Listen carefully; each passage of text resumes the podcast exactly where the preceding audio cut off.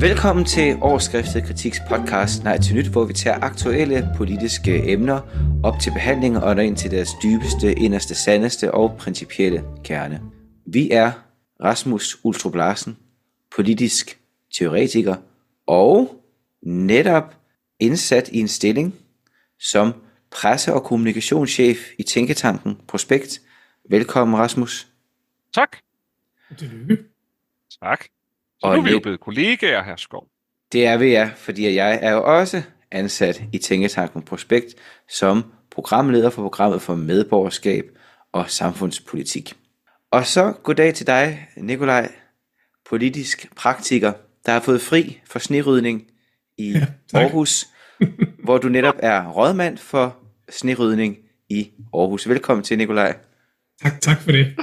Fordi der ikke ved det, så øh, er det sådan, at Aarhus har været hårdt ramt af sne, ligesom store dele af, af Midtjylland, og, og, og det har skabt øh, visse trafikale vanskeligheder. Men Nikolaj er ved at klare ærterne nu. Jeg har været ude med spaden hele weekenden. Vi har jo mange aktuelle emner, vi skal have op, og den allermest aktuelle sag, det er, at øh, i dag er det 14. januar. Altså det er den dag, vi optager, og fordi historisk bevidste, så vil de vide, at 14. januar, det var og er den dag, hvor dronning Margrethe den anden af Danmark officielt har abdiceret, og vi har fået en ny konge, Frederik den 10. af Danmark. Og jeg ved ikke med jer, men jeg har brugt noget af dagen på at sidde at følge med i, i tronskiftet. I har sikkert også siddet og, og fulgt med. Og jeg tænkte egentlig, det er jo ikke så meget et aktuelt politisk emne, men vi kan jo tale om, hvad det er for en historisk begivenhed, vi står i. Både i forhold til selve øh, tronskiftet, som jo på mange måder var, altså det synes jeg i hvert fald meget rørende, men også i forhold til det her meget historisk interessante, og altså, det kan jeg også godt afsløre, synes jeg, lidt problematiske, at dronningen har abdiceret. Og så kan vi måske også prøve at se en lille smule frem, fordi en af de ting, som øh, Frederik den 10. sagde, da øh, han øh, skulle holde sin, sin tale, øh, efter han blev proklameret som konge, det var jo, at han ville være konge af i morgen, eller morgendagens konge, eller noget i den retning. Og det kan man jo godt sidde her i Nej til Nyt og få en lille smule nervøse trækninger over. Men øh, Nikolaj, jeg ved, at du er jo medlem af det konservative Folkeparti, og derfor den officielt mest kongetro og mest monarkistiske mand i det her selskab. Hvad følte du, Nikolaj? det her er sådan en af de der begivenheder, som man husker. Øh, Det er nogle billeder, som, som kommer til at sætte sig i erindringen. Det her billede af dronningen, som skriver under, rejser sig op, slår ud med hånden, siger, nu kan du godt sætte dig, unge mand. Og så slår hun lige ud en gang til, fordi det gik lidt for langsomt. Og det her billede af dronningen, der går ud af dobbeltdøren med en stok i hånden, og kronprinserne og nu kongen, der sidder i, i stolen det synes jeg stod meget, meget stærkt. Det er sådan en af de der, et af de der billeder, der sådan brænder sig ind i nethinden, ikke? Ja, det var fantastisk scene. Også, at hun forventer sig om, efter han får sat sig på hendes plads, altså kong Frederik sidder på hendes plads, Ja. og så får hun sagt det, der skal siges, nemlig så kigger hun ud over statsrådet, og siger hun, Gud bevar kongen. Ja. Og så vender hun sig om og går sin vej. Fantastisk. det var altså nærmest øh, højdepunktet ja. her øh, i dag. Det var, altså for mig at se, så, så er det det, man vil huske allermest. Også, øh, det var også bare sådan øh, menneskeligt set, øh, menneskeligt set enormt øh, rørende. Det er det der fantastiske ved monarkiet, det er den der, altså på mange måder lidt umulige sammenblanding af noget, som er altså juridisk og institutionelt, og noget, som er altså det er personer, det er knyttet op på, og, derfor, og det er en konkret familie, så det bliver også dybt, øh, dybt sådan menneskeligt. Noget andet, og det er meget banalt at sige, men jeg synes alligevel, det fortjener at, at blive sagt, om ikke andet, fordi at, øh, det er noget, republikanere godt kan tåle at høre. Øh, det er det her med, hvor mange mennesker, der er samlet til, til sådan en, en, en proklamation, som i dag. Det var jo helt vildt at se på de her billeder ud over Slotspladsen. Altså, der var jo flere mennesker der, end der var til en uh, anti-israelsk uh, demonstration.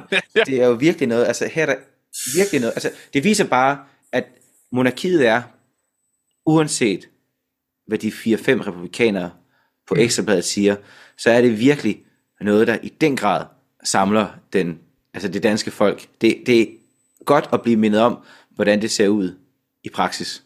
Ja, da jeg, jeg er lige kommet op fra, fra Hillerød, jeg var hos mine forældre se uh, øh, kroning, og så på motorvejen mod København står der med sådan nogle store advarselsskilte.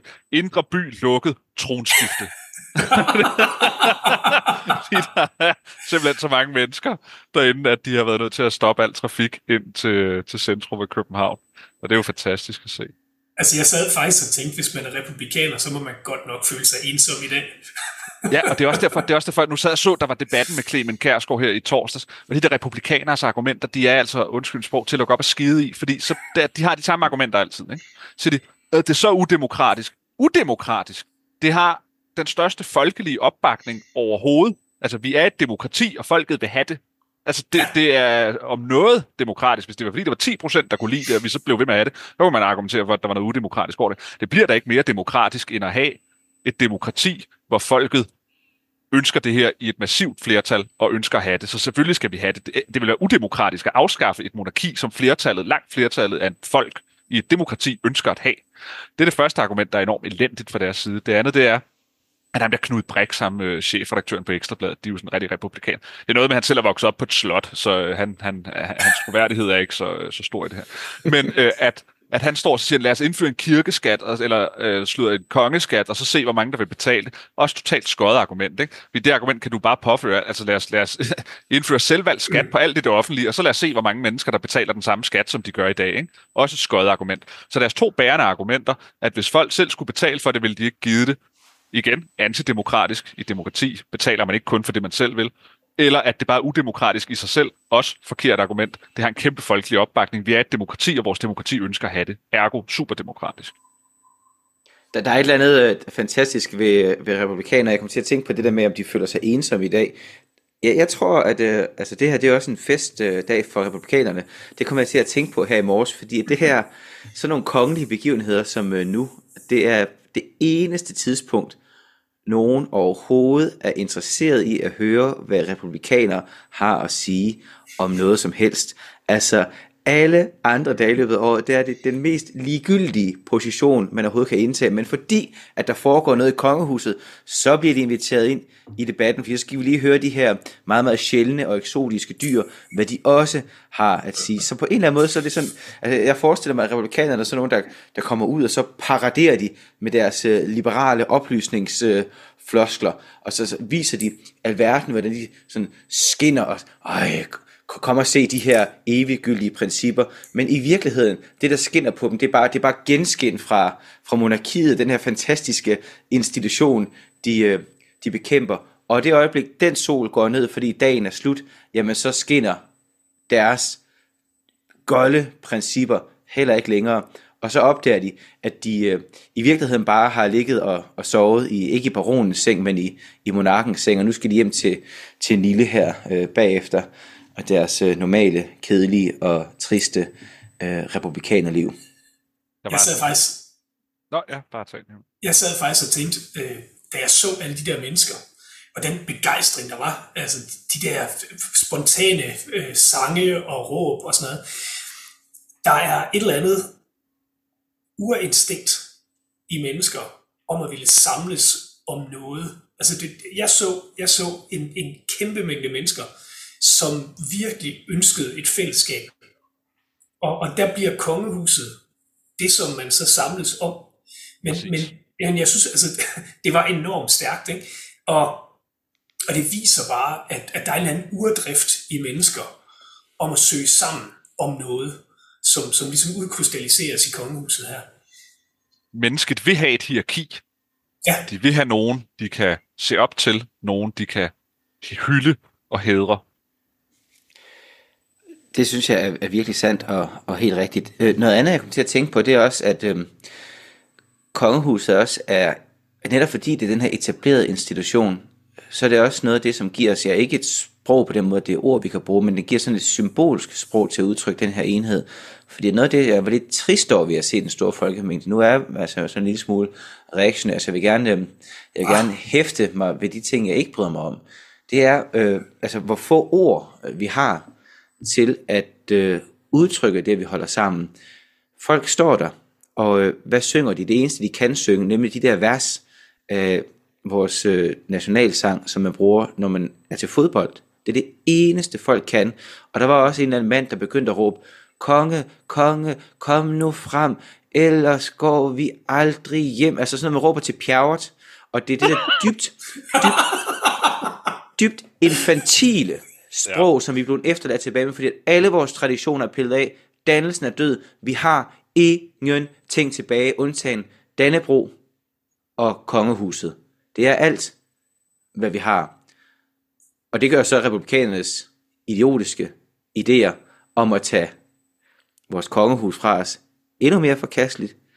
Jeg synes virkelig, det er godt, at vi har noget, der hæver os op over den idioti, som er det, vi i øvrigt ellers åbenbart deler her i landet. Infantilt idioti. Men Ja, det, det, det, det tænkte og- jeg bare. Ja, ja, ja, ja, ja jeg er helt enig. Øh, der, der, en ting, der slog mig, det synes jeg var så fint, og det viser jo også, hvor meget det faktisk betyder. Det er ikke bare tomme ord, det er med fællesskab og hvad det betyder for en nation. Da jeg kørte op til mine forældre for at følge med i det, så kører jeg, og så, men sandt om ikke husene ud til vejen igennem hele det område, hvor de bor, så var der altså hejst det store Dannebrogsflag i flagstængerne på vej dertil. Altså det er da så øh, fint, altså det er da så fællesskabsagtigt. Jeg gik derfra, så tænker jeg, hvis man går forbi en eller anden, øh, hvor man siger hej ude i provinsen, så, så er det lige før, man fik lyst til at sige, øh, længe leve kongen, når man går forbi. man skal da sige et eller andet, når vi står i den her dag, hvor vi har fået en konge. Jeg mødte så ikke nogen på vej op til bilen, men det havde været det helt naturlige sådan at, at sige til, til en, der gik forbi. Og det viser da den kraft, det ligesom har. Jeg synes, det var vildt mærkeligt at sidde hjemme i sofaen, sådan helt mutters alene, og se fjernsynet. Og egentlig bare fordi, jeg sådan, altså, gerne ville registrere den her begivenhed. Og jeg havde egentlig forventet, at jeg sådan være nogenlunde kold over for det. Men man sidder der, og man kan alligevel mærke, det er ikke sådan, at jeg sidder og stortyder noget som helst. Man kan, man kan, man kan godt mærke, at, at tårerkanalerne bliver faktisk Ja, angrebet. Der er sådan et eller andet, der vælger op i en, og det havde jeg faktisk ikke, øh, det havde jeg ikke regnet med øh, ville, ville ske. Øhm, og, og det synes jeg også bare, det, det er jo overraskende, at der ligesom er en urkraft i os alle, øh, som det her også øh, appellerer til, medmindre man er lavet af stål eller beton eller republikansk bølgepap. Og så er det altså også, så er det altså også, og så kan man jo mene om, øh, øh, hvordan kongehus skal være alt muligt. Men, men hold op, hvor er øh, kong Frederik og dronning Mary, hvor er de også bare, altså de er jo som et eventyrlands kongepar. Altså når hun står der i sin hvide kjole, mm. og han står der i sin uniform, ikke? og så har de deres fire børn der. Ikke? Altså om noget, så er vi jo øh, øh, the land of fairy tales, ikke? og det er de der to, der er exceptionelt gode til at sætte sætte i billede, når man kigger på dem. Altså, hvis folk fra udlandet så, sad og så det der, så ville man der, de der også tænke, åh, ikke? Sigt over et eventyrs kongepar, der står der. Jeg ved ikke, om I har fulgt med på, på Ekstrabladets øh, Facebook-profil. Det har været en vældig, vældig deprimerende oplevelse. Fordi som, som alt andet, øh, så, skal, så skal kongehuset jo nu pilles fra hinanden. De havde blandt andet sendt en invitation til hende der, hende der damen, som, som Frederik havde, angiveligt havde overnattet ude, ude hos, øh, til, til at, at komme og møde op og være med. Øh, og, og, og, og folks reaktion var øh, en udstilling af, hvor sølle Ekstrabladet er. Altså, et, et angreb på deres øh, hvad sådan noget, moralske habitus i virkeligheden. Folk synes simpelthen, det var under lavmålet. Og det Nå, de glædede mit på Ekstrabladet? Ja, Nå, ja, ja. Der var nogle få, der så øh, meget sjovt og sådan noget. Men, men den almene reaktion var simpelthen vrede mod Ekstrabladet. Godt. Det kan man kun støtte op om. Republikanisme er en parasitær bevægelse, som lever af monarkiets tilstedeværelse og styrke. Men nu, nu føler jeg, at jeg har sagt pæne nok ting, og jeg kan næsten ikke sige flere pæne øh, ting, om ikke andet så fordi, at øh, jeg er således disponeret som menneske, jeg ikke har særlig mange pæne ord at sige, men en masse mere kritiske ord, at trække på, fordi jeg havde det også sådan, og nu kommer jeg med en bekendelse, som, vil, som sikkert vil ryste øh, mange af vores øh, kongetro lyttere. Jeg, jeg sad også og følte det lidt som om, at min, min sjæl blev kløvet med en økse, eller skåret midt over med en, øh, en nedstryger. Det var meget svært for mig at følge den her begivenhed, og det var det af først og fremmest vil jeg sige af en grund, og det, og det, det var, og i virkeligheden to grunde, men nu tager vi den første grund først. Det var, at den er på baggrund af en abdikation. Og jeg kan ikke undlade at øh, bemærke, at jeg, jeg synes, øh, det er en trist omstændighed, der gør, at Frederik den 10. nu er Danmarks konge, Og det er sket på baggrund af et øh, svigt af den institution og det embede, som vi har fejret i dag. Og deri ligger der en stor, jeg vil sige, jeg vil sige, næsten sige personlig skuffelse for mig, fordi jeg havde ikke regnet med, at det ville ske. Og jeg synes så også, at det tager noget af alvoren ud af en begivenhed som det her. Alt det, vi har oplevet i dag, havde været langt tungere, langt mørkere, og derfor også langt større, hvis det var sket på baggrund af død. Hvis det var sket på baggrund af den død, som altid er livets afslutning, og hvor det så går videre, fordi næste slægtsled tager over. Nu siger jeg noget, som er næsten kættersk, og jeg, jeg mener det ikke 100%, men jeg mener det 95%. Der var sådan en stemning af virksomhedsoverdragelse, ansættelse af en ny direktør i salgsafdelingen, fordi at dronningen ikke var død. Det var, det, altså det var den tanke, som rent mig i hu, da de trådte ud på balkongen, og Mette Frederiksen bare holdt sin endeløse, lange ja og ligegyldige tale. Altså hun er bestyrelsesformanden, der præsenterer den nye direktør, og det var flat, og det var trist. Selvfølgelig ikke trist, at dronningen ikke er død, men det er en trist baggrund, at Frederik er blevet, om ikke kronet på, så blev han tronet på.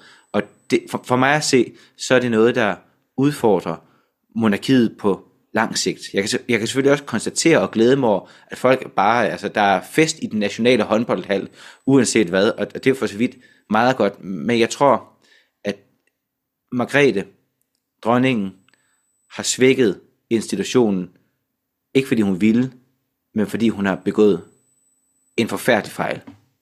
Ja, der, jeg, jeg, jeg tror hellere, jeg vil sammenligne det med, det minder om sådan en fejring, man ser, når et land kommer hjem efter at have vundet EM eller VM i fodbold.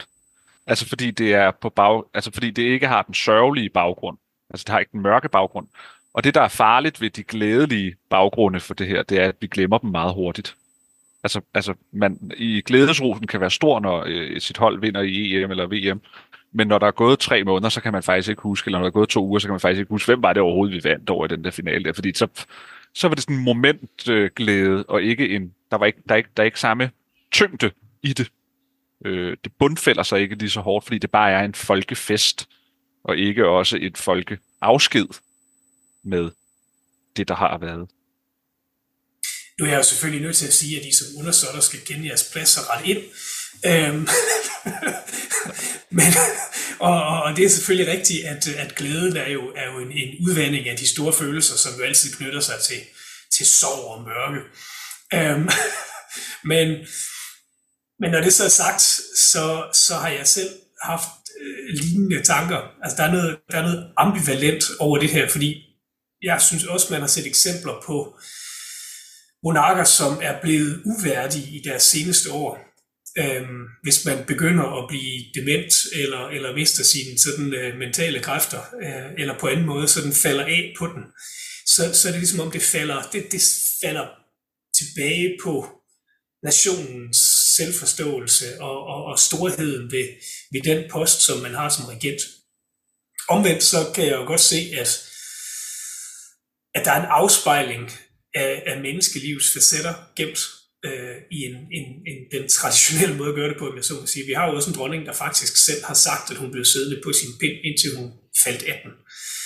Øh, min bekymring ligger faktisk i, hvad sker der næste gang, øh, der måske er en, en regent, der er oppe i alderen. Begynder der så at komme folkelige krav, som vi så lidt pip frem her de senere år, om det var ved at være tid, om ikke man skal afgive pladsen, så den næste kan få lov og sådan noget.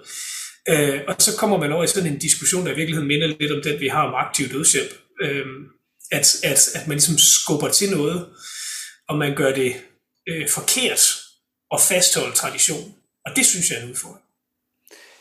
Det synes jeg lige netop er problemet, fordi altså, selvfølgelig kan man godt menneskeligt forstå, at nu har dronningen øh, lyst til at gå på pension efter 52 år, og pension, det er jo det begreb, folk øh, bruger om det, fordi at folk kan kun tilgå det her åbenbart med sådan en eller anden form for lønmodtager mentalitet.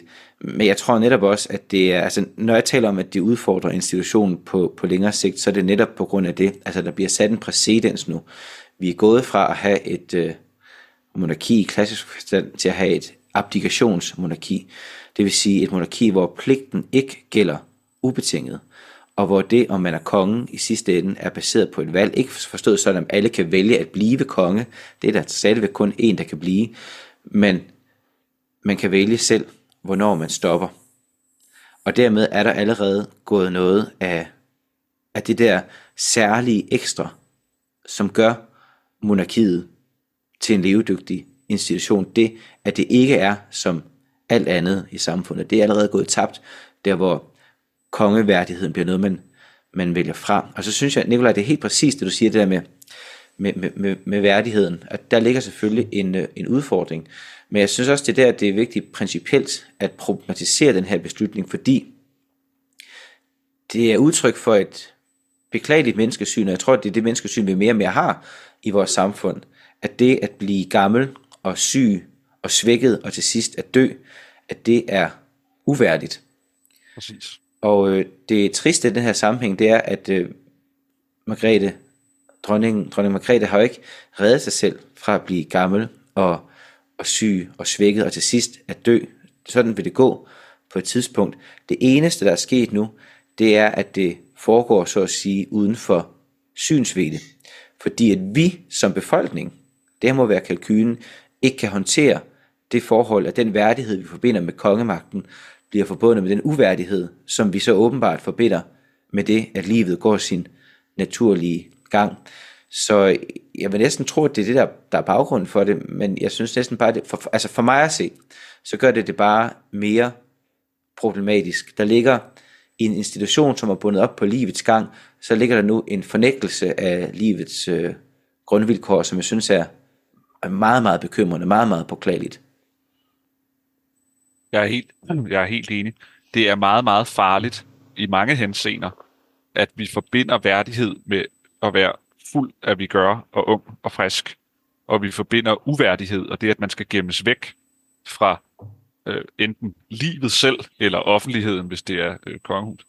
At, at, at uværdighed er øh, ikke at være det, man var engang, og derfor skal man gemmes væk, eller også skal man have taget livet af sig via aktiv dødshjælp det er en meget, meget farlig måde at forstå værdighed på, fordi værdighed giver overhovedet ikke mening at tale om som noget, der er forbundet med en kapacitet i tilværelsen. Det er jo netop det, der er med værdighedsbegrebet, det er, at værdigheden er knyttet til det at være menneske, der er i live, og ikke at være menneske, der er i live på en bestemt måde. Og det er en meget, meget farlig logisk slutning eller resonemang, at værdigheden forbindes med, at du er menneske på en bestemt måde. Så i virkeligheden så tror alle dem, der snakker om alt det her med værdighed, både i aktiv dødshjælp og kongehus osv., at de er enormt moderne, og de går vildt meget op i værdighed. I virkeligheden så er det et opgør med den værdighedsforestilling, vi både har haft idehistorisk og religiøst og alt muligt andet, at værdigheden knytter sig til mennesket og ikke menneskets evner. Det sidste, som øh, kunne være interessant lige at vende, og nu ved jeg godt, at vi bruger utrolig meget tid på det her tronskifte, men det er også en meget væsentlig begivenhed, måske den væsentligste begivenhed i den her podcasts historie. Øhm, så hvis ikke vi skulle gøre det, hvem så? Det sidste, som, som nu hvor vi er i det kritiske øh, spor, som jeg måske kunne overveje, og det kan godt være, at jeg står helt alene med det her, det var, at det andet, som kløvede min sjæl i to, det var øh, altså selve, øh, altså det var det, der skete op på balkongen, det vi hørte den nye konge sige, og det han ikke sagde. Og her er jeg ikke sådan så kategorisk, her er jeg mere sådan, altså tvivlende, og nu vil jeg så forsøge at være åben om mit tvivl og formulere den sådan nogenlunde, øhm, nogenlunde øhm, sammenhængende. Det første, det er, at han havde det her, altså hans valgsprog, som vi har ventet i øh, med længsel, hvad han ville hvad han vil sige. Der, der sagde han det her med øh, altså forbundne, forpligtet for kongeriget Danmark, hvis jeg øh, husker, ja. husker rigtigt. Og, øh, og på en måde, så var det jo meget smukt, men jeg synes også, at det rummede en klang af noget tomhed, som jeg er en lille smule bekymret for. Og, øh, og jeg skal prøve at udfolde det så, så hurtigt eller så kort som jeg, som jeg kan. Hvis man sammenligner med dronningens valgsprog, som er Guds hjælp, folkets kærlighed, Danmarks styrke, så synes jeg, at noget af det, der ligesom er klart her, det er, at der er nogle bærende begreber, der mangler. Og de to bærende begreber, der mangler, det er folket, og det er Gud. Og så synes jeg, man kan spørge, hvad er det, der gør, at vi er forbundne? Og hvad er det, der gør, at kongen er forpligtet? Normalt vil man sige, at det, der gør, at vi er forbundet, det er det, vi er et folk. Og det, man er forpligtet, det er det, at der er en, en Gud. Nu bliver de her to ting så ikke nævnt, og det kan man vel, der er vel to mulige sådan, konklusioner, man kan drage af det. Det ene, det er, det er, den, det er ja-hatten. Det er, at de er antydet, at de er til stede.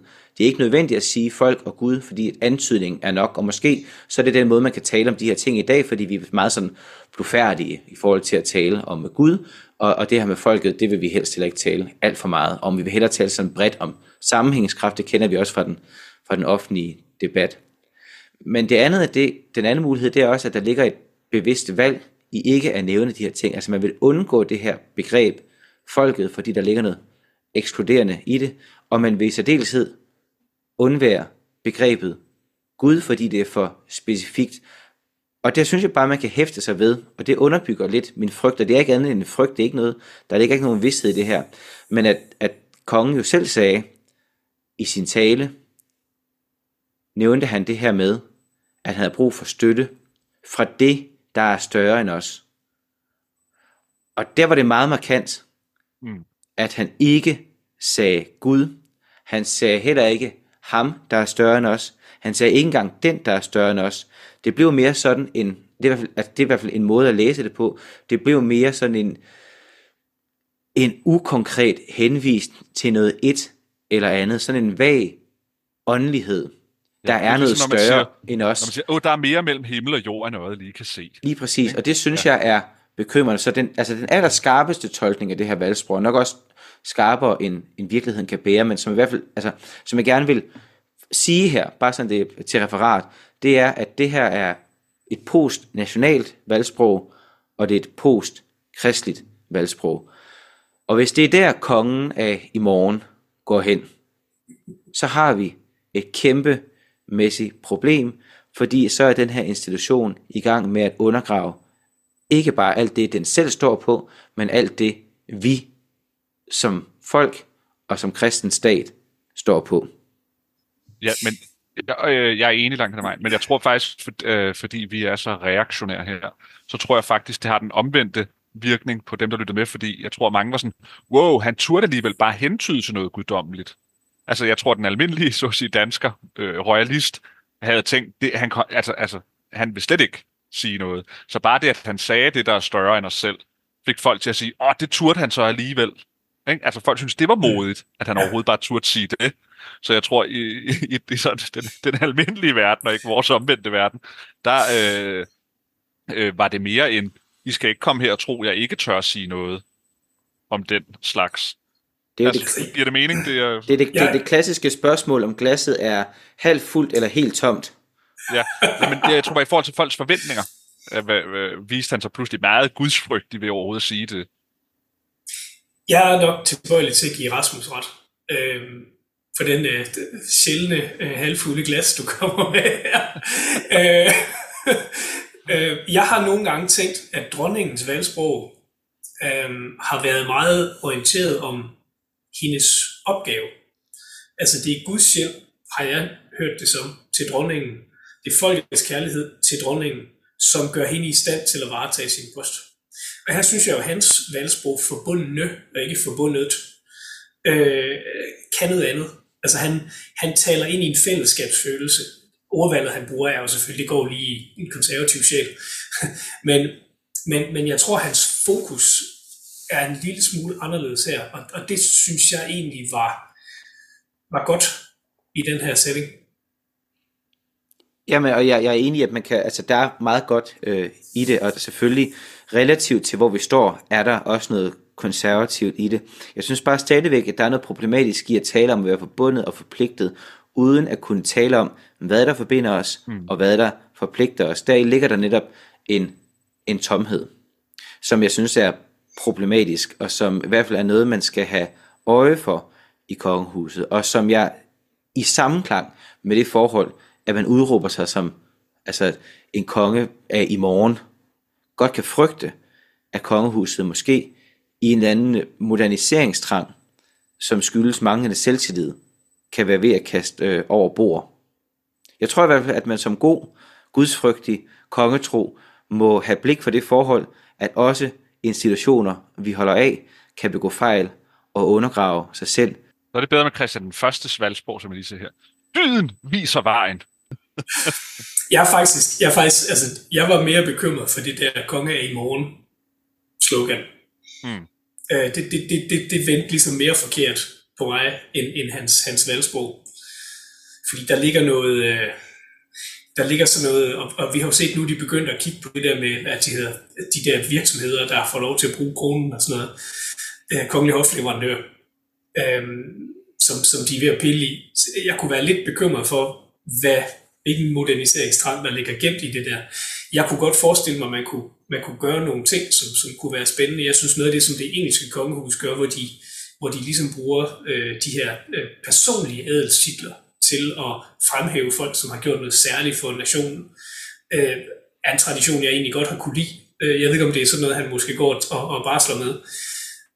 Men der ligger altid en frygt for forandring i et selskab som det her. Øh, og Kongen i morgen kunne godt lugte lidt af det. Men vi håber det bedste for Danmark og for kongehuset. Rasmus, hvad har du taget med til os? Jeg har taget den anden dronning, der har abdiceret, nemlig dronningen af Nye Borgerlige, Pernille Vermund, som har øh, meldt sig ud af Nye Borgerlige og har indstillet til hovedbestyrelsen, at de skulle opløse partiet, hvorefter hun så selv meldte sig ud af partiet. Og der er mange sjove ting og interessante ting i det. For det første, fordi at både medier og jagttager, og nok også Pernille selv, havde forregnet sig ved at tro, at det, at hun ønskede partiet opløst, betyder, at partiet bliver opløst. Øhm, fordi rent teknisk, så kan en partiformand ikke bare opløse et parti. Øhm, det er jo noget, der skal stemmes igennem på et årsmøde, en generalforsamling, øhm, hvor medlemmerne skal stemme om det. Og øh, der forventes ikke at være særlig mange, der gider tage øh, gennem Danmark for at stemme for at opløse deres forening for så til hjem igen. Til gengæld vil der være ret mange, der møder op, fordi de ikke vil have det opløst, men fordi de gerne vil have en anden formand end den nu afgåede. Øhm, og der har Pernille vist sig, for at sige det lige ud, rimelig ligeglad med det hele. Hun har bare givet den afslutning, hun kunne lide, at være, der skulle være billedet på det. Og så har hun meldt sig ud af partiet samme dag, så hun deltager ikke selv i opløsningen af partiet eller noget. Hun, øh, hun er ikke længere medlem af, af Nye Borgerlige. Øhm, og så er det store spørgsmål, så er hvem det er, der så bliver formand for partiet. Nu talte vi om... Undskyld. Nå, ja, fordi at det, der ligesom øh, er i det, øh, det er, at Lars Bøje øh, meget nemt kan blive formand for et parti, og de har, så vidt jeg ved, over et tocifret antal millioner i formue i partiet, plus øh, den partistøtte, de får. Og, øh, og det, det er sjældent, at der sidder mennesker, der kan få adgang til den slags summer af penge, der siger, ej, det gider jeg ikke at have. Så øh, selvfølgelig kommer der en formand, og partiet dør ikke. Nu talte vi om, om værdighed før. Jeg synes faktisk, det her er en meget, meget uværdig måde at gøre det på. Øh, hun, hun har en masse mennesker, som føler sig afhængige af hendes, af hendes opgave og hendes ansvar. Øh, hun har påtaget sig den efter et parti, som, som hun har stiftet, var ved at gå op i hat og briller øh, for at få styr på tingene. Og så smider hun den fra sig. Hun siger, hun gør det for, for freden i blå blok. Men hvis man ved en lille smule om politik og de der mange gode midler, der ligger, når man har et parti, øh, så er det fuldstændig forudsigeligt, at nogen vil forsøge at tage den platform øh, og bruge den til et eller andet. Så, så jeg, synes, jeg synes faktisk, det er... Jeg blev faktisk en lille smule ked af det, for jeg, jeg, synes, øh, jeg synes faktisk, det er en uværdig måde at forsøge at komme ud af en opgave, som hun nok øh, ikke skulle have taget i første omgang, hvis man nu skal være helt ærlig. Det er totalt, øh, for at sige det lige ud, svagt, at øh, først forlade partiet, så komme tilbage igen og love, at øh, nu er man der på fuld skrue, for så forlade det igen et år efter, og bare smide det tilbage i hænderne på den, der fuckede det hele op, som man kom tilbage for at redde det fra. Ja. Det, det, altså, der er ikke andre ord for det, end det er svagt. Altså, det er bare svagt.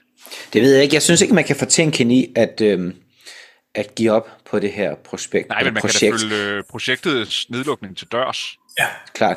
Men jeg synes, ikke, jeg synes bare, grundlæggende kan man ikke fortænke i at give op på det her projekt, som er blevet noget andet end, end det, som der er ikke nogen tvivl om, hun havde håbet på, at det skulle være. Og der er heller ikke nogen tvivl om, at øhm, genrejsningen er heller ikke lykkedes.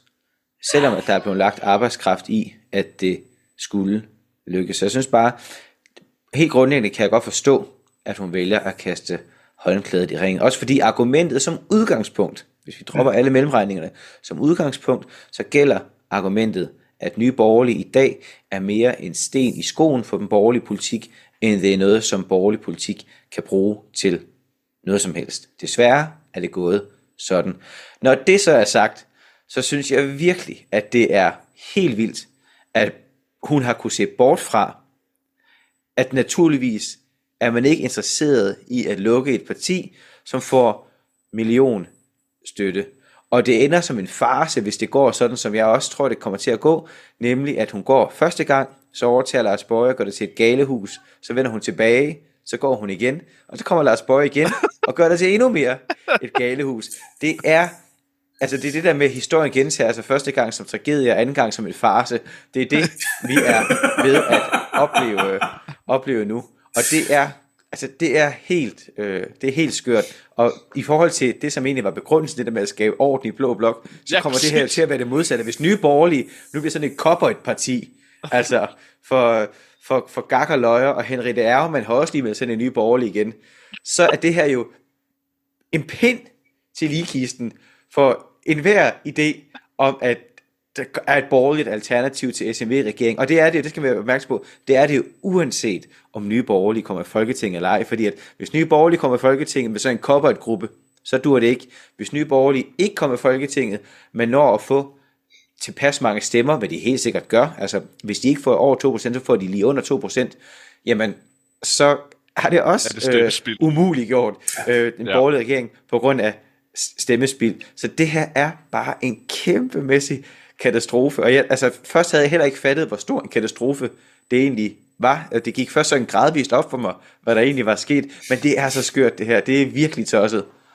Ja, ja, ja, og jeg er fuldstændig enig. Jeg kan sagtens forstå Pernille, og det er også det rigtige resonemang, hun har i forhold til, hvad der vil være godt for Blå Blok. Det er ikke det, at hun svigter Nye Borgerlige som parti, jeg mener er svagt, fordi Nye Borgerlige skulle opløse. Altså, altså hendes ønske er korrekt, og det er godt. Øh, det, det, der er svigtet af det, det er, at hun har været så utålmodig, eller har haft så lidt engagement, at hun har givet andet, end at beslutte sig åbenbart for det på dagen, melde det ud, og så melde sig ud af partiet. Altså, altså du kan, altså, du, du forlader dig heller ikke, hvis du er direktør i en virksomhed og har folk ansat og alt muligt. Så siger du ikke bare, jeg håber, øh, I alle sammen vil lukke øh, virksomheden ned selv og, øh, og bare opsige jer selv. øh, fordi, fordi jeg gider faktisk ikke at gøre noget, men jeg er, for, jeg er smuttet farvel. Altså, det gør, det gør man jo ikke. Man sørger der for at lukke tingene ned i god orden og give sine øh, medarbejdere deres løn i opsigelsesperiode, hvad ved jeg. Altså, altså der, der, der følger, når man har magt, så følger der altså nogle procedurer med i forhold til, når man selv smutter for det projekt, man har magten over.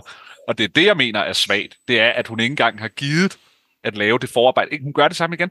Grunden til, at det gik op i hat og briller med, med at Lars Bøje overtog det, var jo, fordi hun ikke lavede noget forarbejde til sin abdikation sidste år. At hun netop også bare der havde besluttet sig ud af det blå, for nu gad hun ikke mere. Uden at køre nogen i stilling, uden at få allieret til at pege på den næste efterfølger til partiet eller noget. Hun havde bare besluttet sig for det, og så gjorde hun det. Og det lader jo til at være præcis det samme her igen. Fordi det er jo heller ikke i Pernilles interesse, hvis hun kommer ind i et andet borgerligt parti, at få Lars Bøje tilbage sammen med Martin Henriksen, eller hvem der er Henrik Ærgemann, til at køre nye borgerlige videre. Altså, det er jo ikke i hendes interesse.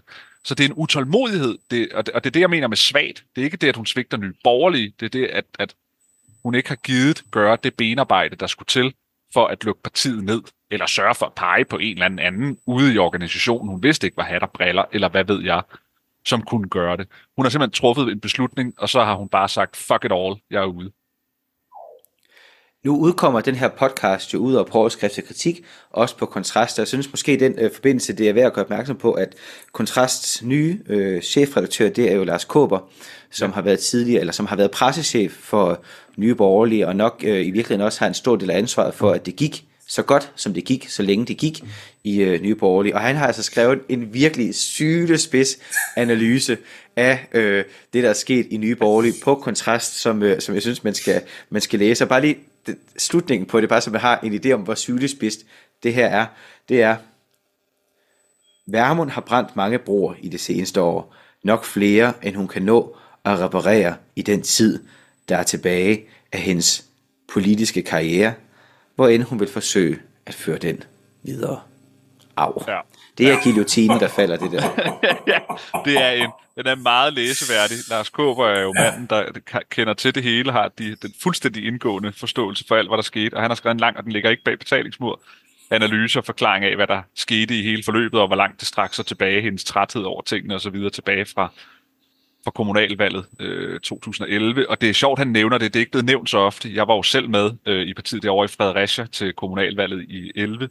Og det var der, det sådan primært gik op for partiets top og os andre i det, at partiet ikke var det her blanding af øh, national øh, konservatisme og, og økonomisk liberalisme som sådan et, hvad kan vi sige, overklasse Nordsjællanderparti. Det var der, det virkelig gik op for dem alle sammen, at det var blevet Fremskridtspartiet 2.0, da man så resultatet af kommunalvalgkampen i, øh, eller kommunalvalget i 2021, fordi det var alle de steder, hvor det er øh, ikke de rige og velstående øh, eller nationalkonservative mennesker, øh, som, altså hvis man bare hurtigt tænker tilbage, at Nye Borgerlige blev enormt meget anklaget for, at de var både nogle nordsjællandske øh, rigemandsparti og racister. Det var ligesom de to ting, der ligesom var i det. Men der var ingen i Nordsjælland, der stemte på det parti til kommunalvalg, i forhold til, hvad man havde regnet med. Det var Vestjylland, det var Lolland, Falster og Langeland, og så var det øh, det gule Danmark i, øh, i Jylland. Og det, det blev man øh, jeg ved ikke, om man blev overrasket, men der gik det virkelig op for partiet, øh, at det var noget andet end det, det var sat i værk for, eller de mennesker, man havde troet, det var et parti for.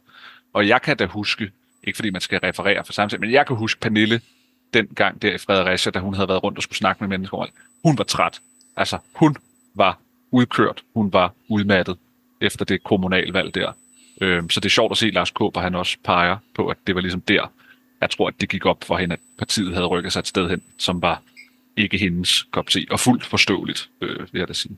Det er ligesom hvis man er inviteret til en anden fest, og så har man inviteret alle mulige, og så opdager man, øh, så står man der klokken 3 om natten og opdager, at alle dem, der kommer, det kun er tosserne, altså. ja. så man godt blive hvad i alverden har jeg lavet her? ja, ja, ja.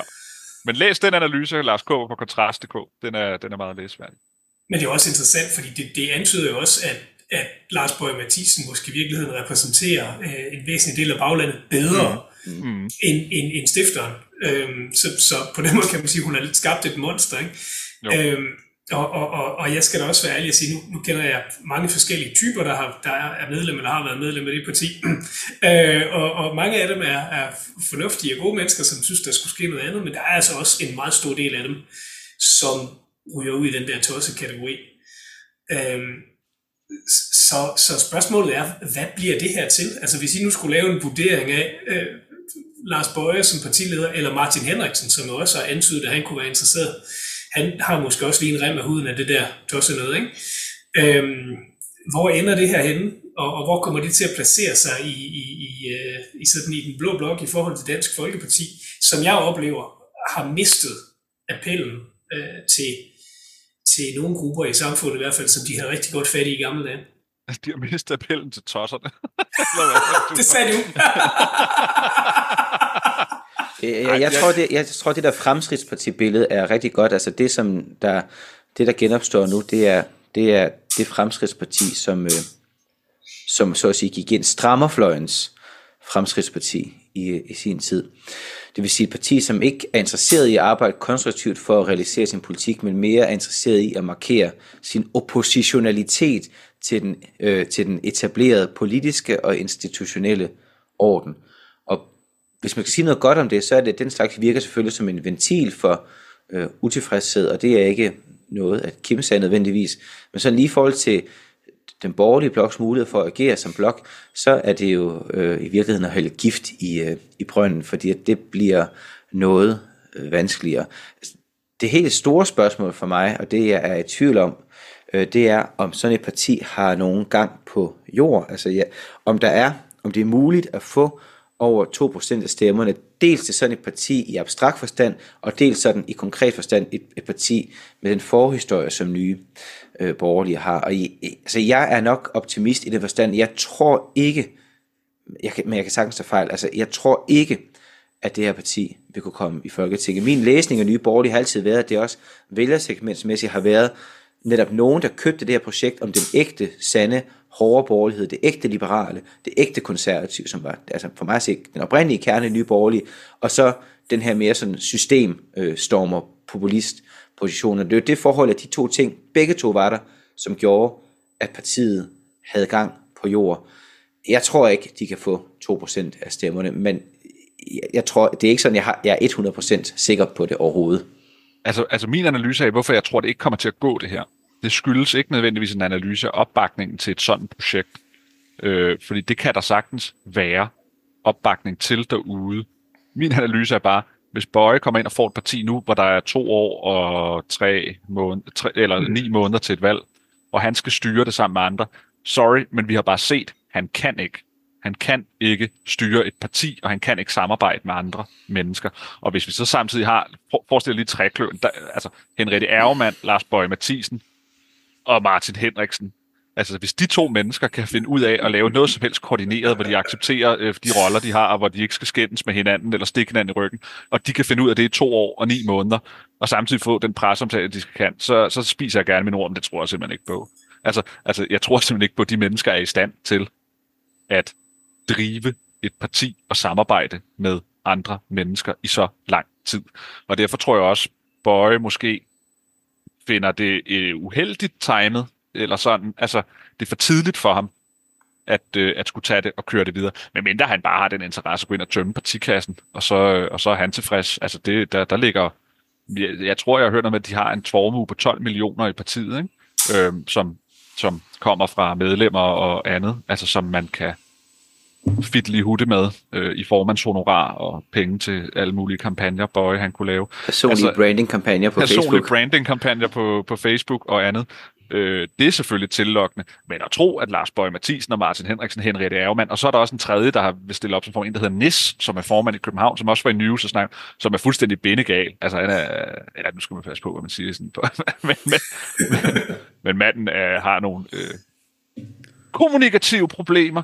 Øh, han vil også gerne være formand for partiet, ikke? og hvis det bliver Henriette Ergemann ham, og så Henrik Martin Henriksen, altså jeg tror simpelthen ikke på, at de kan finde ud af det.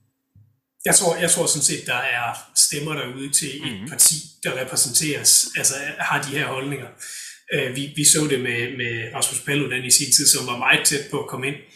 Øhm, men, men jeg tror egentlig, at analysen af, om de her menneskers organisatoriske evner er stærke nok til at kunne bære det igennem, er rigtig.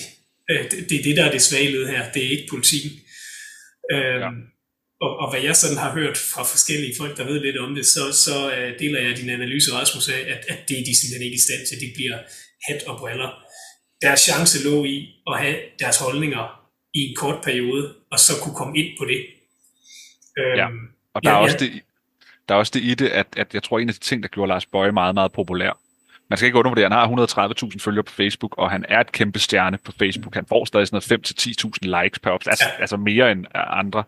Øh, men, men, men det, der legitimerede ham i bred forstand, det var, at han var medlem af et parti, der var et legitimt parti. Det vil sige, at man fik, hvad skal vi sige, man fik det eksotiske, det forbudte, det frække, men inden for rammerne er noget, der var legitimt. Altså så Lars Bøje kunne tillade sig at stå på en platform, der nød respekt og anerkendelse og legitimitet, samtidig med at han så kunne skære ud i sine holdninger på forskellige områder, som gjorde, at folk tænkte, at Lars Bøje er jo ikke skør i hans holdninger, fordi han er jo medlem af et parti, der har nogle gange lå man til 10% i meningsmålingerne osv. Hvorimod, når han ikke har et parti eller en platform, som man kan føle giver ham legitimitet, så er han jo bare en weirdo. Altså, altså giver det mening? Altså, så er han jo bare en random mand på Facebook, der sidder og skriver Facebook-opslag fordi han ikke har platformen, der giver ham legitimiteten til at, at skære ud. Øh, og det tror jeg også, det er en stor forhindring for ham. Fordi lige nu er det ikke sådan, at hvis han så kommer tilbage til Nye Borgerlige, at han så får den platform, fordi Nye Borgerlige er lige nu. Hvis han kommer tilbage, og de lever videre, så er det jo overhovedet ikke. Altså, altså, det er jo pinligt uh, overhovedet at have nogen affiliation, affili, have noget som helst med det parti at gøre. Altså nu, der, det har jo ingen legitimitet og respekt tilbage til parti nu, for det for anden gang bliver forsøgt uh, kastet i brønden af Pernille.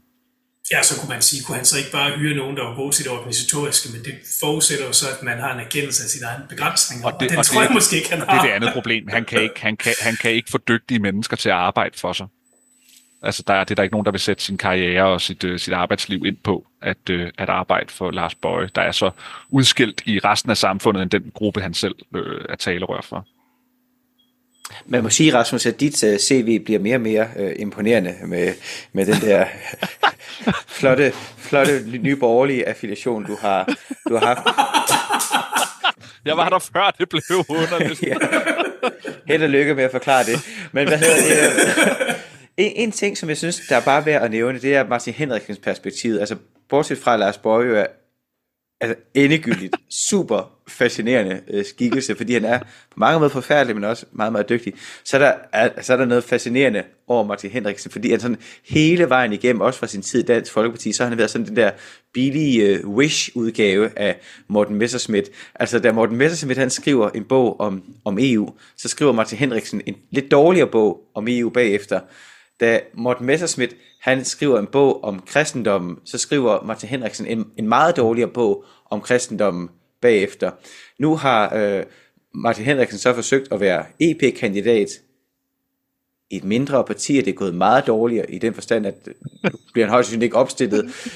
Ligesom, ligesom Morten Messerschmidt i sin tid var en meget, meget succesfuld øh, EP-kandidat for Dansk Folkeparti. Ja. Og nu kan det ovenikøbet være, at han så bliver altså en, en partiformand for sådan en øh, billig, forhudlet og, og lidt sølle kopi af, af Dansk Folkeparti. Så det er bare meget, meget eværdig karriere, Martin Henriksen har som Wish-udgaven af, af Morten Messerschmidt. Stort tillykke. Nikolaj, hvad har du taget med til os? Jamen, jeg har... Øh, jeg går jo lidt op i den der Ukraine-konflikt. Øh, og i og forlængelse af den, så er man jo begyndt at tale om en udvidelse af EU.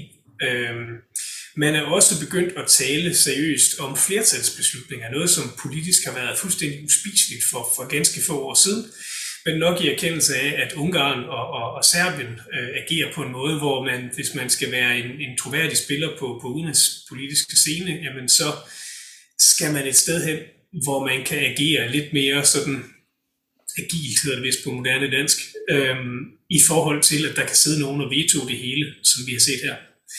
Øhm, og jeg forstår godt logikken. Det jeg forestiller mig, det er, at nu går vi snart ind i en parlamentsvalgkamp. Øhm, jeg kunne godt være bekymret for, hvordan det her bliver taget imod rundt omkring i Europa. Øh, herunder i, i, i Danmark. Øh, nu har jeg set en, en Anders Vistisen, som allerede er begyndt at stille spørgsmålstegn ved, ved Ukrainehjælpen. Øh, jeg kan garantere, at det kommer også til at vi ser det i mange andre også af de store europæiske lande. Øh, så, så kan den her, og det er sådan set min bekymring, øh, fordi jeg synes, sådan som verden ser ud i dag, så har jeg svært ved at se os undvære et stærkt EU. Øh, jeg plejer at være sådan en lille smule skeptisk. Jeg er simpelthen bekymret for den sikkerhedspolitiske situation, hvis ikke vi formår at have et stærkt forpligtende europæisk samarbejde i en eller anden fornuftig form. Så, så min bekymring går sådan set på, risikerer vi, at, at vores ønske om at styrke øh, EU får den modsatte effekt her? Det er helt klart også min bekymring. Jeg synes, det er dybt forkasteligt, hvis man vil arbejde i retning af flertalsafgørelser på udenrigspolitiske områder. Og det er det af flere grunde. For det første, fordi udenrigspolitikken, det er altså en suveræn stats område. Vi kan ikke uddelegere det. Selvfølgelig kan vi indgå aftaler, alliancer osv., men i sidste ende er det os, der har foden både på bremsen og på speederen. Og hvis vi forkaster det, fordi vi har noget bøvl med Ungarn, altså, så, så står verden simpelthen ikke længere. Og i en specifik dansk sammenhæng, så er vi simpelthen blevet taget ved næsen i den forstand, at da vi i sin tid sagde ja til afskaffelsen af forsvarsforbeholdet, så fik vi at vide, det kunne vi gøre uden problemer, fordi vi havde den her vetoret. Og nu, nu ligger regeringen så fladt ned og er med til at vil afskaffe den her øh, vetoret. Det er en altså det er en, det er en national katastrofe for Danmarks øh, suverænitet, men det er også i forhold til et øh, Europa, som jeg nok er tilbøjelig til at være enig med dig i, vi har brug for, øh, som en spiller en vis forstand, jamen så tror jeg også, det er i den grad med til at undergrave dets, øh, dets legitimitet i forhold til befolkningerne. Og det er ligesom om, at man fra den europæiske elite side tror, at man kan løse europæiske problemer ved at styrke institutionerne, og så for at få dem til at køre så meget desto hurtigere hen over en folkelig modstand. Men det er altså bare at lægge problemer i banken til senere, så de kan sidde og trække renter, og så på et tidspunkt vælte ud over os, øh, os alle sammen. Det er dybt skadeligt og, og dybt problematisk, og jeg er lidt bekymret over den udvikling. Jeg siger bare, vi sagde det hos Kontrast, da vi øh, kørte vores kampagne om afskaffelsen af forsvarsforbeholdet, at øh, selvfølgelig stopper det ikke der. Altså, altså selvfølgelig udvikler det sig videre, når man først giver dem den mulighed. Så det er jo, øh, det er jo desværre ikke overraskende, og så kan alle de mennesker, der bliver ved med at tro på det, øh, de bliver fortalt om den slags, de kan jo sidde og skamme sig forhåbentlig. Spørgsmålet er så bare, hvad gør man så?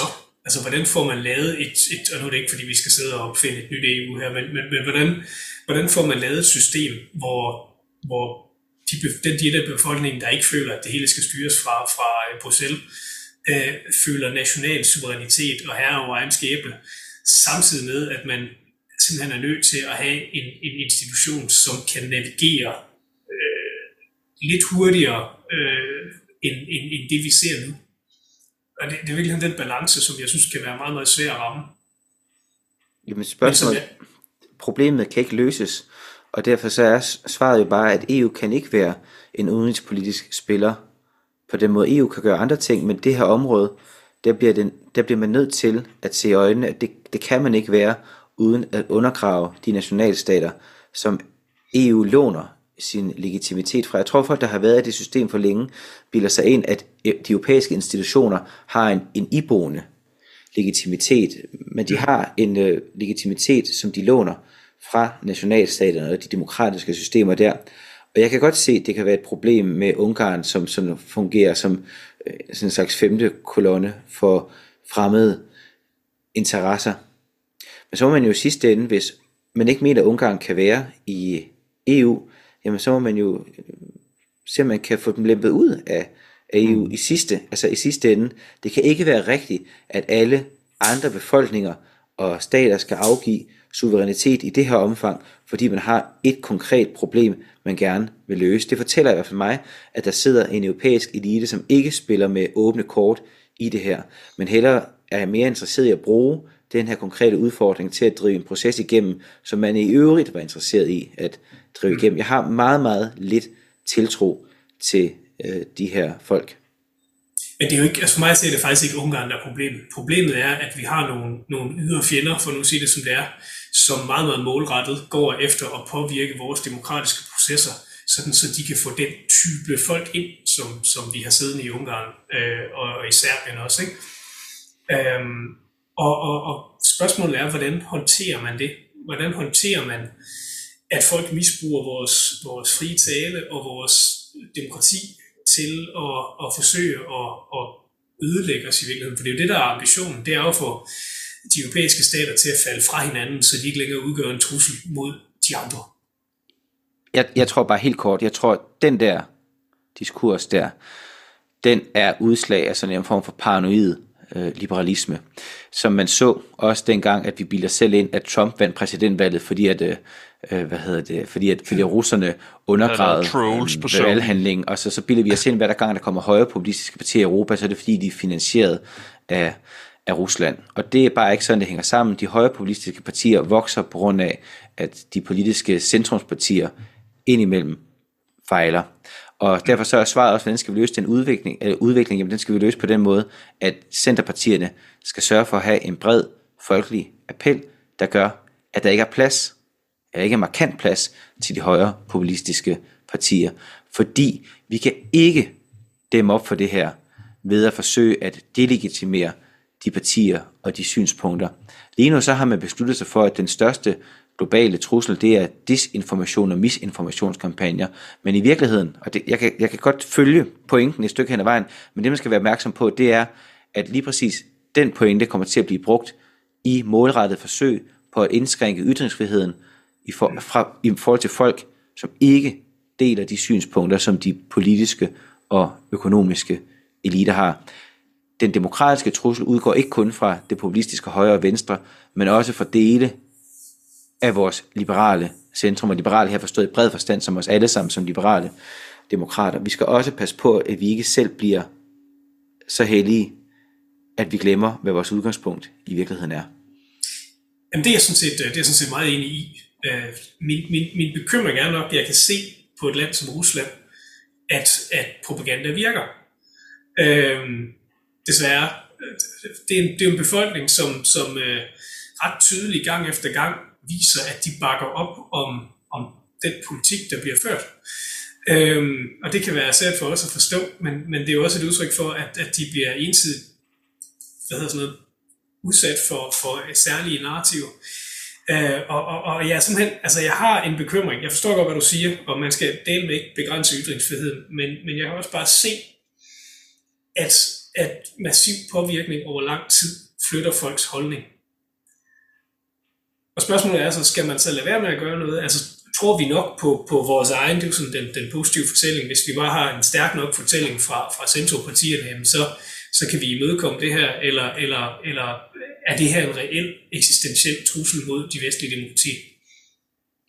Jeg synes bare, det lyder som om, at det man vil gøre, mm. ved at fokusere sig skarpt på dis- og misinformation, det er, at man netop vil gøre det samme herhjemme, ikke nødvendigvis i Danmark, men rundt omkring i Europa, eller for nogle af de her folk, som indsat det her synspunkt, at man vil gøre det samme, som de har gjort i Rusland, bare med modsat foretegn, med at der er en diskurs, en fortælling, der får lov til at dominere, og så forsøger man at fortrænge alle de andre fra overhovedet at have en stemme, og stemmer dem som disinformation og misinformation. Så netop fordi, at jeg er bekymret for de ting, man har set i Rusland, så tror jeg, at man skal passe meget på med, at vores øh, altså den brede liberalisme, den bliver for autoritær. Vi bliver nødt til at vinde på de gode argumenter, vi bliver nødt til at vinde på folkelig dannelse, og vi bliver nødt til at vinde på, at, at det politiske centrum faktisk er i stand til at tage folks problemer alvorligt, og adressere dem på en måde, som tager luften ud af meget stærkt systemkritiske bevægelser.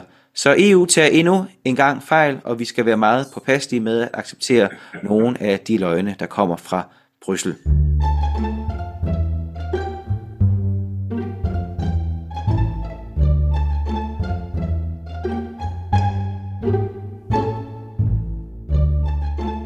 Dermed er vi nået til de populære kulturelle anbefalinger. Og Rasmus, hvad har du taget med? Jeg er i gang med at læse en bog, der hedder Den Inderste Kerne, som er en... Øh, øh, et, altså, det er jo altså, lidt svært at finde ud af, hvad det er, fordi det er både en biografi, men det er også sådan en skønlitterær. Øh, om øh, Inge Lehmann, seismolog. Hun var den første danske kvindelige seismolog, ikke? Så, så vidt, jeg er ikke kommet så langt, jeg, jeg har kun læst først 100 sider, jeg tror, den er på 350. Det var hende, der opdagede, at jorden havde en fast kerne, som er en af de ja. største forskere i Danmarks ja. historien, faktisk. Ja, og der er en stor statue af hende inde ved Københavns Universitet. Men det, der gør den så fed samtidig, det er, at, den, at, den, øh, at hun var jo øh, kvinde i en tid, det var, hun er født lige før 1900-tallet. Øh, og, og hvordan det er at være sådan en autistisk nørdekvinde inden for naturvidenskab, og så vokse op i en familie dengang, øh, hvor man ikke synes, at kvinder skulle være særlig øh, engageret i matematik og naturvidenskab, og i stedet skulle kvinder være yndige og selskabelige og alle de andre ting.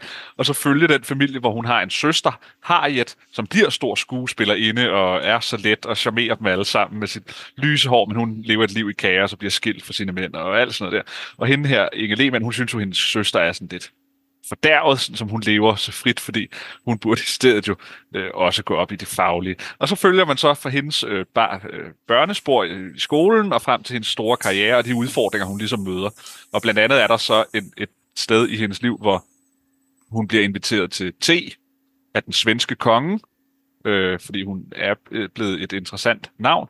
Øh, og det vil hun jo, men hun tjener ikke særlig mange penge inden der, hvor hun forsker, og så derfor spørger hun så sin institutleder, om ikke de vil dække udgifterne til, at hun kan tage til Sverige og møde kongen. Men hun er kvinde, så øh, de synes egentlig bare ikke, hun skal øh, gå så meget op i sin forskning. Hun skal i stedet for sørge for at renskrive institutlederens taler og hans artikler, i stedet for, og hun møder den her konstant mod. Så hendes ferier, der, det er det, hun bruger på at forske, fordi til dagligdagen bliver hun mest bare brugt som en sekretær, selvom hun er total overlegen i forhold til alle de andre på sit institut. Så hun ender faktisk med at sige nej til kongen, Øh, fordi det kan de simpelthen ikke tåle, de mænd derinde, at det er hende, der skal møde ham.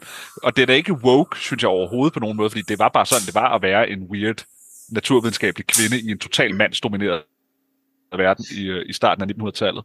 Øh, og den er bare super godt skrevet, den er morsom, den viser noget om hele den periode med fremskridt kontra tradition og så videre, fordi hendes far er selv forsker, og han synes, det er fantastisk, han har fået sig en datter, der faktisk er sådan lidt, øh, drenget ved at gå op i de ting, han selv går op i. Men hendes mor kan slet ikke tåle, at hun er så underlig. Så hendes mor bliver ved med at prøve at, at holde hende væk fra at skulle udforske sine interesser, fordi hun, kan du ikke være som din søster og se lidt yndig ud, og så sidde til stille over i skolen. Ikke? Det er ligesom det, moren synes, hun skal. Og så hele de kampe, sådan personlige, der kommer. Og grunden til, at den hedder den inderste kerne, det er jo både, altså det er dobbelt ordspil, med det hende, der opdager, at jorden har en kerne, men også, at den inderste kerne, du har som menneske, når du er den type, at den kan du ikke pille ud af folk. Hvis folk er exceptionelt nørdet eller interesseret i et eller andet, så kan du gøre nok så meget, som hendes mor prøver på. Hendes mor prøver blandt andet at holde hende så lang fra tid som muligt for at gå, begynde i skole, fordi hun er bange for, at det, hun går i skole, vil bare vække hendes interesse endnu mere for underlige ting. altså, hele det ting. Og det, det jo bare viser, det er, at, at, at, at så bliver man bare et ulykkeligt menneske, man, man ødelægger. Fordi vi, mennesket har en kerne, og den er vigtig, at den får lov til at blive stimuleret frem for at blive øh, lukket ned for, hvis det er en kerne, der er en god kerne, som man jo må sige, det er at gå op i emner og være engageret og interesseret i verden omkring sig. Så det er sådan dobbeltlaget i titlen, men den er, den er super fed, synes jeg. Enormt spændende.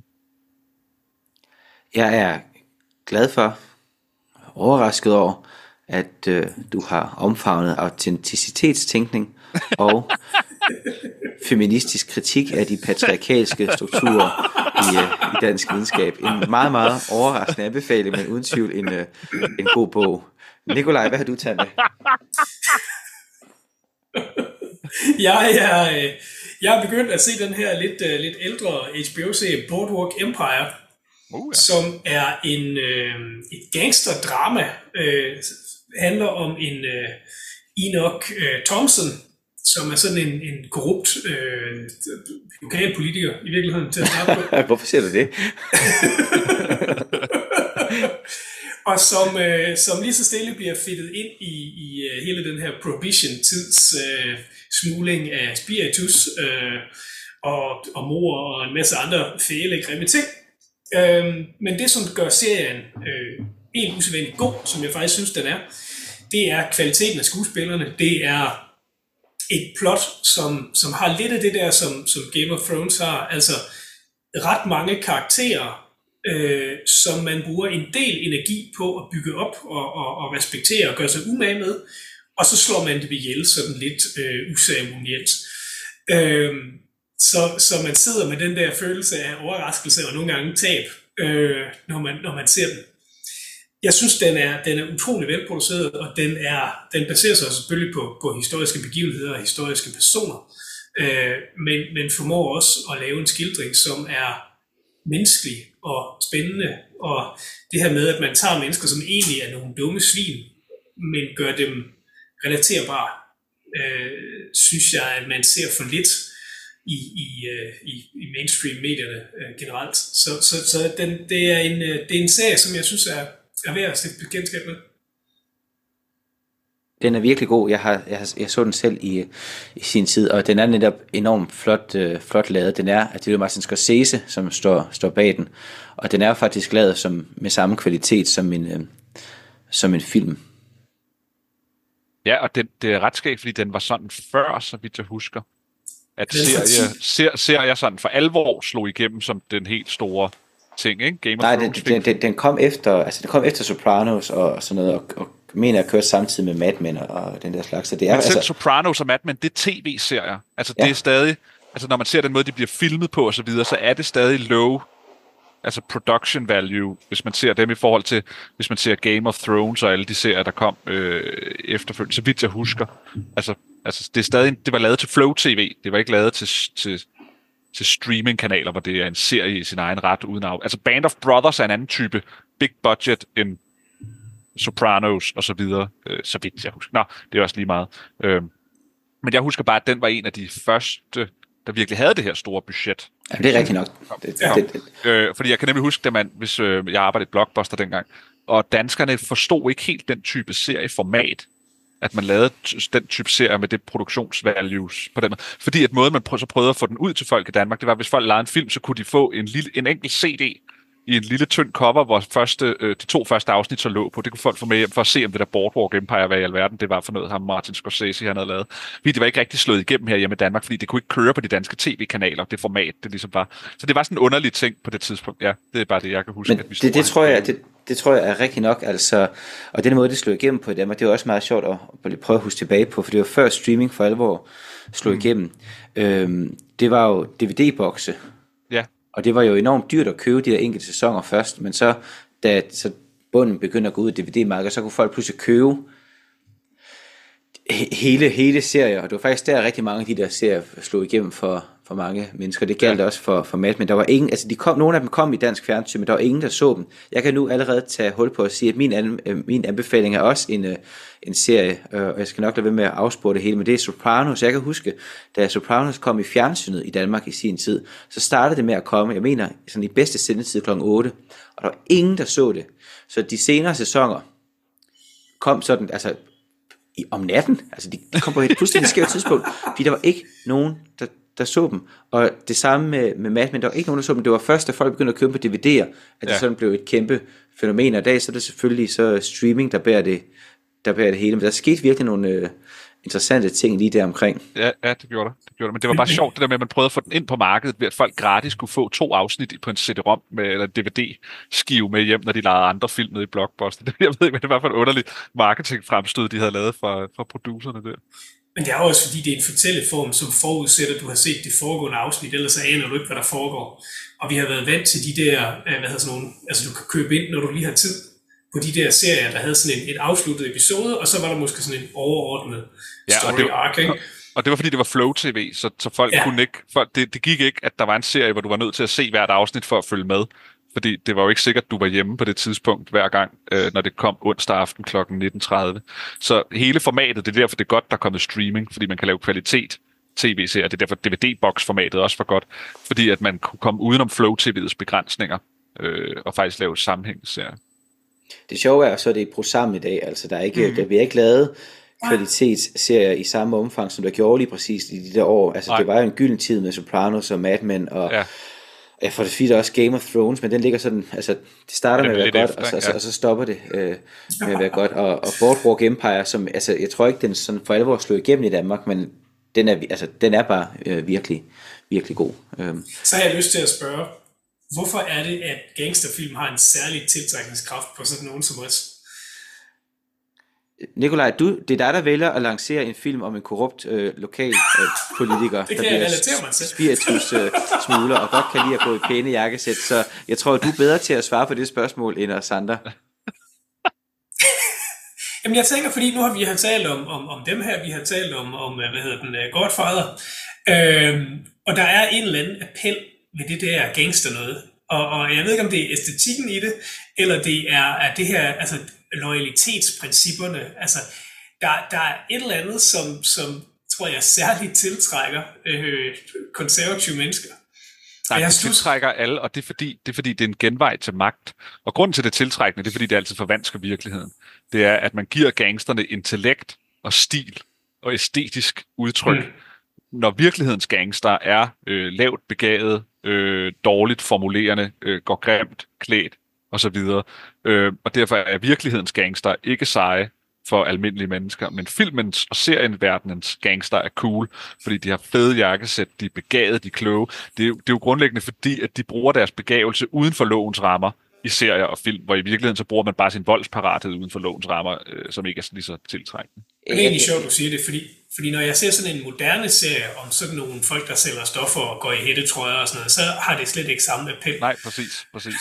Det, det, det, det, det, det, ved jeg ikke om jeg, det ved jeg ikke om, altså jeg, jeg er lidt enig, men heller ikke helt enig, fordi at det herhjemme, vores største succes med de her, med de her genre, det har været øh, Pusher-filmene, især 1'eren og 2'eren, 3'eren, den er ikke øh, værd at bruge tid på, men de to første film er virkelig gode, og jeg kan huske, at noget af det, som Nicolas Winding Refn, som er ham, der lavede de film, han sagde, og det, jeg tror, det er det, der er den egentlige begrundelse, det er, at øh, det, som man kan finde i den kriminelle underverden, det er nogle strukturer, som på mange måder minder om sådan det klassiske aristokratis struktur. Det er den der meget rene og meget brutale form for hierarki, og det er sådan det eneste sted i samfundet, man har de der ting. Det er sådan meget klassiske æresbegreber, der er på spil, og det er bare, det, det er godt dramatisk stof, og det er det faktisk uanset, om det så er sådan de klassiske gangsterfilm, hvor de her begreber virker, eller om det er nyere gangsterfilm, hvor det vi så bliver konfronteret med hele tiden, det er, at omerta og hvad det der sidder i de her mafiabegreber, at det er så gennemhullet, som jeg siger, det bare dækker over øh, hyggeleri. Det, det, det, der er nogle store ting på spil, som ikke er på spil i vores almindelige sådan øh, jævne øh, forstadsliv, hvor det handler om, hvornår ungerne skal hentes, og hvor lang tid en kartoffel skal koges, inden den bliver blød. Det tror du er helt ret. Altså, det er fordi, det er en genvej til magt. Altså, altså, altså det er nemt at spejle. Det er en drømmeverden, at du kan få en magt, der ikke er tilgængelig i, øh, i hverdagslivet. Øh, Men, men, men, men, men også bare det, at mennesker, der bliver placeret i de situationer, agerer på en mere interessant måde, mm. end alle os andre, som Ja, kun bliver placeret i Yes. hverdagssituationer, Ja. og, og det tror jeg bare har en universel appel.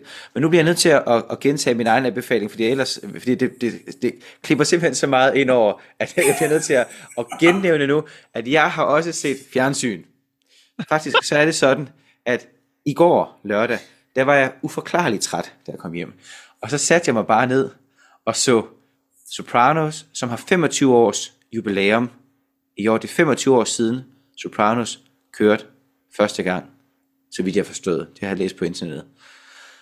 Og jeg satte mig ned, begyndte at se første sæson, og i løbet af i går så jeg hele første sæson, minus det sidste afsnit, som jeg så har været i gang med at se her i dag. Så jeg kan godt høre, jeg har ikke lavet særlig meget i går, andet end at se fjernsyn. Og det var en helt fantastisk genoplevelse af, af den her serie, som jeg tror er min yndlings øh, tv-serie, af nogle af alle de samme grunde, som vi har snakket om her. Men det Sopranos virkelig formåede at gøre, ud af at den startede det her med at tage serier seriøst, det er den her kombination af, af hverdagsliv, og så netop de her aristokratiske gåseøjne, mafia-strukturer.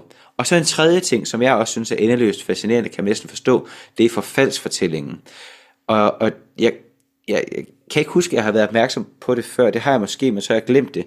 Men, men noget af det, som bliver sagt meget klart allerede i første afsnit af første sæson af Sopranos, som er sådan et pilotafsnit, hvor man skulle tjekke, om det overhovedet kunne køre, der fortæller øh, hovedpersonen Anthony Soprano, som er den her gangsterchef fra øh, en sådan mellemstor mafia-gruppering i øh, New Jersey, han fortæller om det her med, at han ville gerne have været med i begyndelsen af det, i den her savnomsbundne fortid, hvor øh, Godfather foregår, og lidt senere, hvor Goodfellas foregår, alle de her gyldne stunder i mafiaen, som er for, for evigt i filmstof.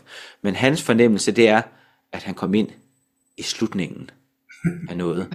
Og der er sådan en, en apokalyptisk undertone i, øh, i Sopranos, som er helt fantastisk. Også fordi, at det er i hvert fald min påstand, det er, at det ikke bare er en skildring af mafians fald, det er også noget, der indkredser en stemning i vores egen tid, eller i hvert fald i den der tid fra omkring år, altså 1999, øh, hvor jeg tror, det første foregår, og så frem mod, øh, frem mod nu. En, øh, en apokalyptisk stemning, som egentlig på mange måder er paradoxal, fordi at det, som vi hus- tænker på, når vi husker tilbage på årene der i nullerne, det er den her øh, utøjlede velstand, og det her med, at alting var så overdrevent i nullerne. Altså nullerne var en gentagelse af 90'erne, bare helt uden grænser. Det er derfor, vi har fået MeToo og alt sådan noget senere, fordi at nullerne på mange måder var så grænseløs. Men her der bliver det koblet sammen med sådan en apokalyptisk stemning, hvor det bliver sådan en slags, øh, altså den fest, der er i de sidste tider, hvor festligheden hele tiden går hånd i hånd med følelsen af angst. Altså konkret så har han jo angstanfald hele tiden. Han har depression og får antidepressiv øh, medicin, samtidig med, at de her mafiastrukturer bliver mere og mere gennemhullet, samtidig med, at det bliver mere og mere tydeligt, at hans familieliv er en løgn. Det er lidt ligesom at være journalist. Der har man også altid sådan en følelse af, at man er kommet ind i de sidste tider, hvor det har været meget fedt at være med tilbage i 80'erne og 90'erne. ja. Hvor folk bare sad og drak så fulde dagen lang og ikke producerede en skid, og så fik de 80.000 om måneden for at sidde et eller andet sted.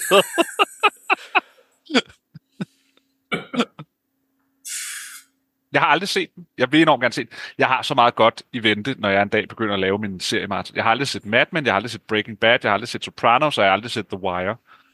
Så jeg har ligesom dem, folk anser som de fire bedste sådan serier i nyere tid, eller sådan, der måske nogensinde er lavet. Jeg har ikke set nogen af dem. Så, Ja, det, det, det, det er en kæmpe stor fejl. De er alle sammen fuldstændig, øh, Ja. fuldstændig fantastiske på hver deres, øh, på hver deres måde. Altså noget af det, som Sopranos også blev kendt for, noget af det, som så blev rendyrket, sådan som Game of Thrones scener, det er det der med de der, de dobbelttydige, og Breaking Bad, altså de, de der dobbelttydige hovedpersoner. Og egentlig så er Anthony Soprano jo en, en skurk, men langt til ad vejen, så holder man egentlig, øh, det gør jeg i hvert fald nok, fordi at der er noget vej med mig, så holder man egentlig med ham, og man forsøger at finde en visdom i den der brutale og kyniske tilgang til verden, som han har. Og det kan man gøre, fordi at serien virker som om hele vejen igennem, den har så en meget relativistisk opfattelse af godt og ondt og moral, altså den udstiller os som hyggelere.